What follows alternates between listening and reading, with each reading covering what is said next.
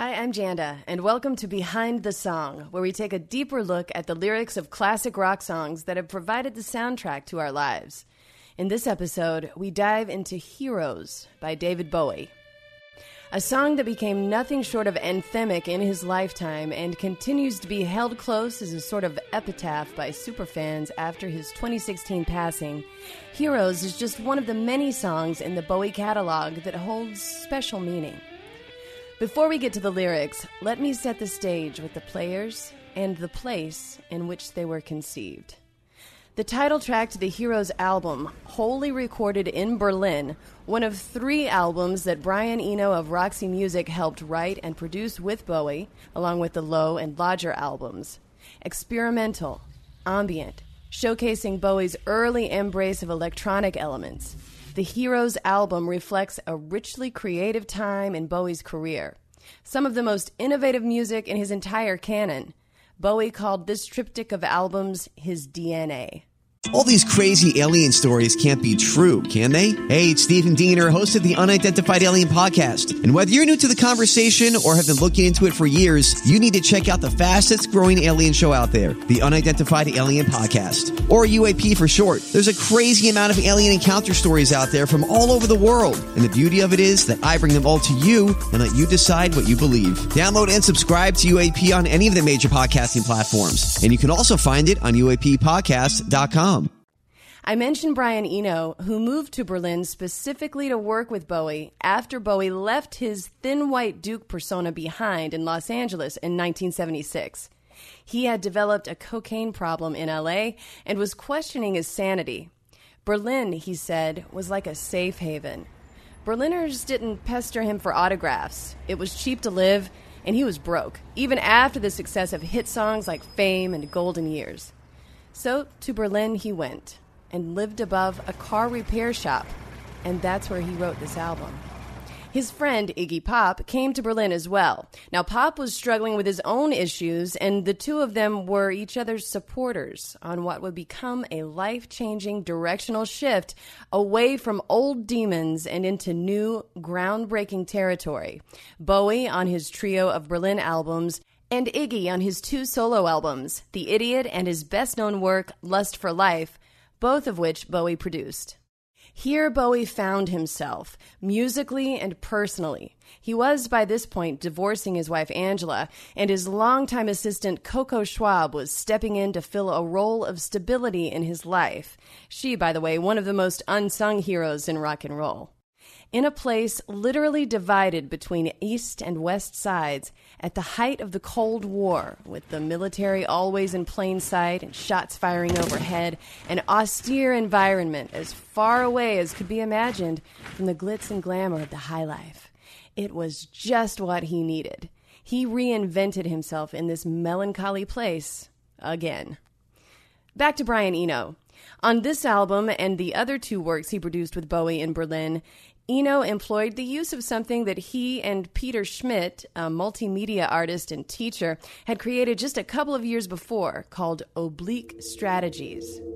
Now, Oblique Strategies is a deck of cards containing a thought designed to help musicians break through creative blocks by encouraging lateral thinking. The artist would go to the deck of cards, pick one up, and there he would read an aphorism like this use an old idea or state the problem in words as clearly as possible or only one element of each kind. What would your closest friend do? What to increase? What to reduce?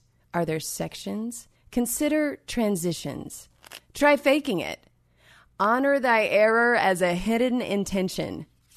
Ask your body. Work at a different speed and so on. You can still buy a deck of Oblique Strategies cards today, or you can download them on an app on your smartphone, or just ask Alexa to tell you one. This approach to overcoming musical writer's block fit with Bowie's longtime use of cut ups, something the Dada artists used in the 1920s. That's where you write a linear thought on a piece of paper, like, I see the sky and there is a rainbow, and literally cut the words up and rearrange them, which could then give you something like, A rainbow is there, see the sky, and I. Cut ups and oblique strategies may account for the sudden appearance of dolphins in the song Heroes, to be sure. Now, the rest of the lyrics are pretty straightforward. The swimming like dolphins could swim line seems to stand out. That said, Bowie was working to save dolphins and whales as early as 1972 when the Spiders from Mars headlined the Friends of the Earth Save the Whale benefit in London. But dolphins were a recurring theme in Bowie's life. He tattooed one on the back of his leg in the 1990s with himself on top riding the dolphin, hand outstretched and holding a frog. He said this tattoo was done as a confirmation of the love he felt for his wife Iman, and by and large of the knowledge of the power of life itself. Heady stuff. He also allowed the song Heroes to be used in the end credits of the 2009 documentary film The Cove for Next to Nothing, because the film shone a light on the practice of hunting dolphins in Japan. So the dolphin represented some kind of freedom for Bowie, we assume. The first part of the song goes like this I will be king, and you will be queen, though nothing will drive them away. We can beat them just for one day. We can be heroes just for one day. And you, you can be mean. And I, I'll drink all the time. Because we're lovers, and that's a fact. Yeah, we're lovers, and that is that. Though nothing will keep us together, we could steal time just for one day. We can be heroes forever and ever. What do you say? I wish you could swim like the dolphins can swim. Though nothing will keep us together, we can beat them forever and ever. We can be heroes just for one day. Imagine the scene at Hansa Studios back in Berlin, a recording studio so close to the Berlin Wall that it was nicknamed Hansa by the Wall.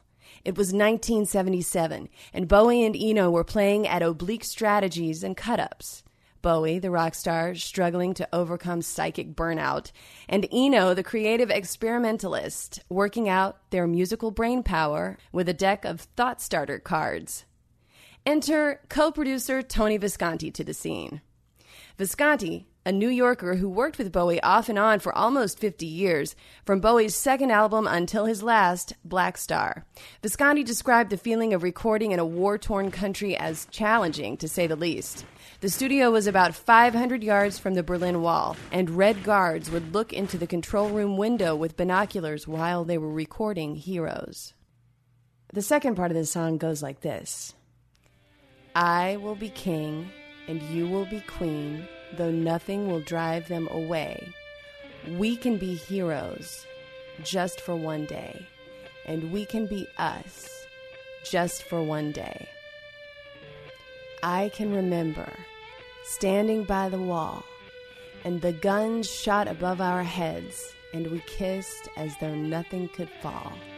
And the shame was on the other side. We can beat them forever and ever. Then we could be heroes just for one day.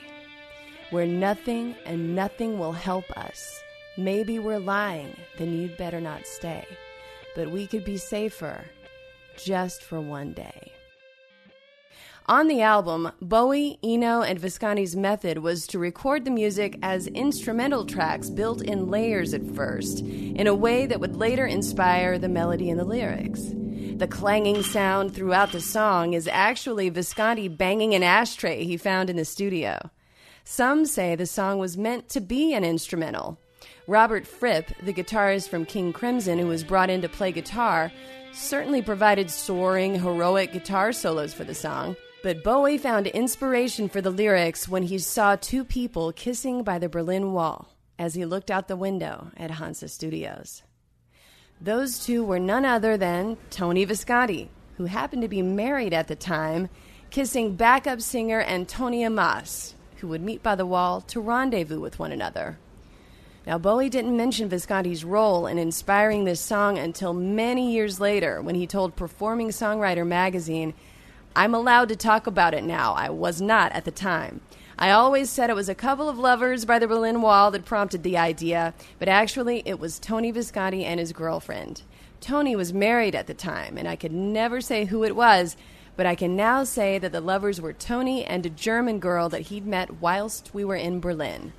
I did ask his permission if I could say that. I think possibly the marriage was in the last few months, and it was very touching because I could see that Tony was very much in love with this girl, and it was that relationship which sort of motivated the song.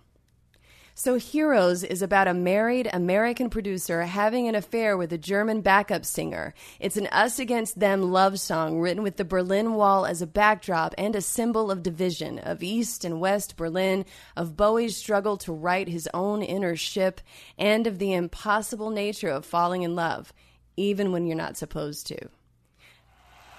Bowie played this song at Live Aid in 1985 and at a very emotional performance by the Berlin Wall in 1987, which was followed by major rioting in East Berlin. The wall finally came down two years later. When Bowie passed away, the German Foreign Office tweeted, Goodbye, David Bowie. You are now among hashtag heroes. Thank you for helping to bring down the hashtag wall. Bowie also performed the song at the Concert for New York organized by Paul McCartney in 2001. By that point, New York was Bowie's hometown, and the song was a tribute to the first responders, the firemen, the police, the rescue workers involved in the 2001 World Trade Center attacks, and to the city at large. When Bowie passed away in 2016, he had already recorded his last album. One might call it his own requiem, the masterpiece, Blackstar. But for me and many other fans around the world, Heroes will always be the track that speaks from our hearts to the icon, the Starman, the Dame, the Thin White Duke, Ziggy Stardust, Aladdin Sane, Screamin' Lord Byron, Jareth the Goblin King, and David Jones, with the line, We can be heroes, just for one day. I'm Janda, and this has been Behind the Song. Check back for more episodes on songs by artists like Tom Petty, Fleetwood Mac, The Rolling Stones, and more classic rock and roll.